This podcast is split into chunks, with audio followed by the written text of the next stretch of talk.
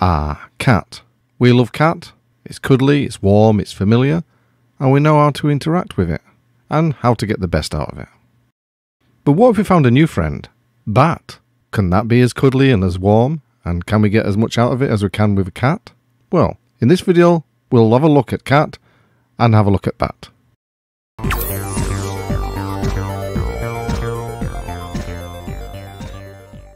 To install bat, you can go pkg install bat, or you can change directory to user port textproc bat, and then make install clean. Right, I'm in a directory called test, and in test there is an example Python script. We can have a look at test if you want using cat, and it will give you the usual plain text display, which will always go to the end of the file. So let's clear that. If we want to have a look at it without it going to the end of the display, we'll just put pipe and then less. And of course, it will always stop until we press space and then go to the end. But we're going to use bat. The bat is a useful little tool. Its uh, only difference is the uh, the first letter of the name, but there's a lot of difference behind the scenes. So we'll just put bat and then the same Python script and instantly you can see it's formatted better with some nice colouring, some numbers, which you can change if you wish, and the formatting and the fact that you can scroll up and down. And without reaching the end. Of course, when you do get to the end, you can exit just pressing Q, so it's the same as uh, when you put less. It's a useful little thing. So it's uh, Again, compare the default cat with the default bat. There you go. There's a world of difference. It's very nice. So what else can you do with bat? Uh, well, let's have a look. I've just added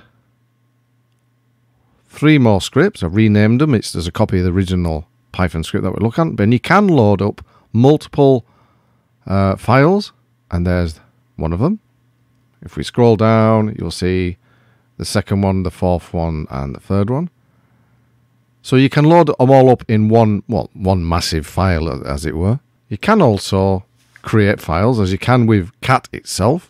So everything you can do with cat, you can do with bat. So if we put bat and then uh, put the message, uh, the text into a file called test.txt, and then everything you type there will go into it just, uh, just random keys.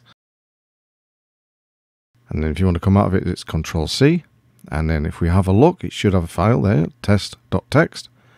And if we have a look at test.text, you can see, there we go, a very small file with what typed in. So it does everything that cat can.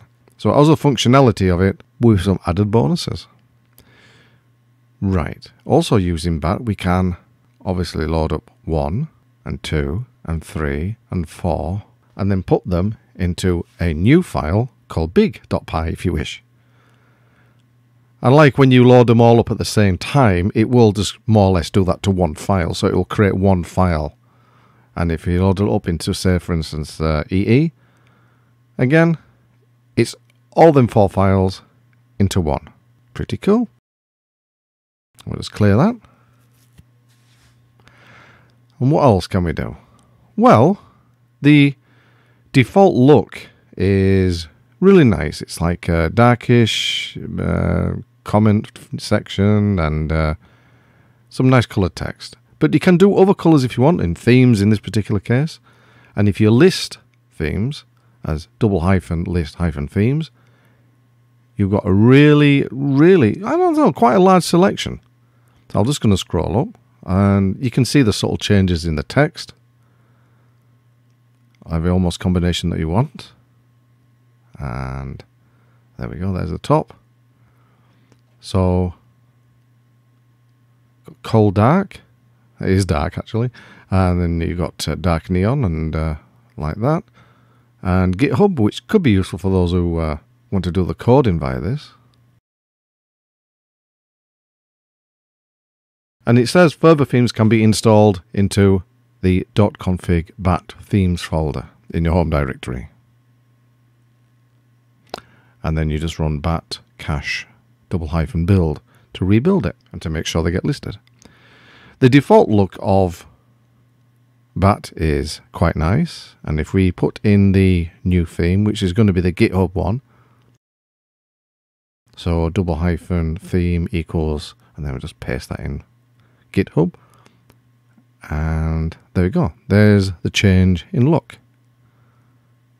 Very nice. I do like that one actually. It's uh, a little bit dark, but I do like it. So yes, uh, there's the default look. It's very good. Bat also has a very large help file with all the commands and syntaxes you can use. Far more than I can cover in a small video like this. And there we are. We'll just scroll up. And it's got a lot of options. You can change the pages, the fonts. You can strip away the numbers if you wish. Tabs. Look at diff. All sorts. And uh, yeah, it's very comprehensive. You could have it looking more, for instance, like cat if you wish, although you'd be best off just using cat maybe. Or you can just uh, tweak it a little bit more to get everything out of it that you want. Although we do love cat, and it served us very well, and it's very cuddly and cute, maybe you could make room for a bat. Although he is cute though, isn't he? Anyway, thanks for watching, and I'll catch you next time. This and every other video on my channel has been made using FreeBSD and open source software.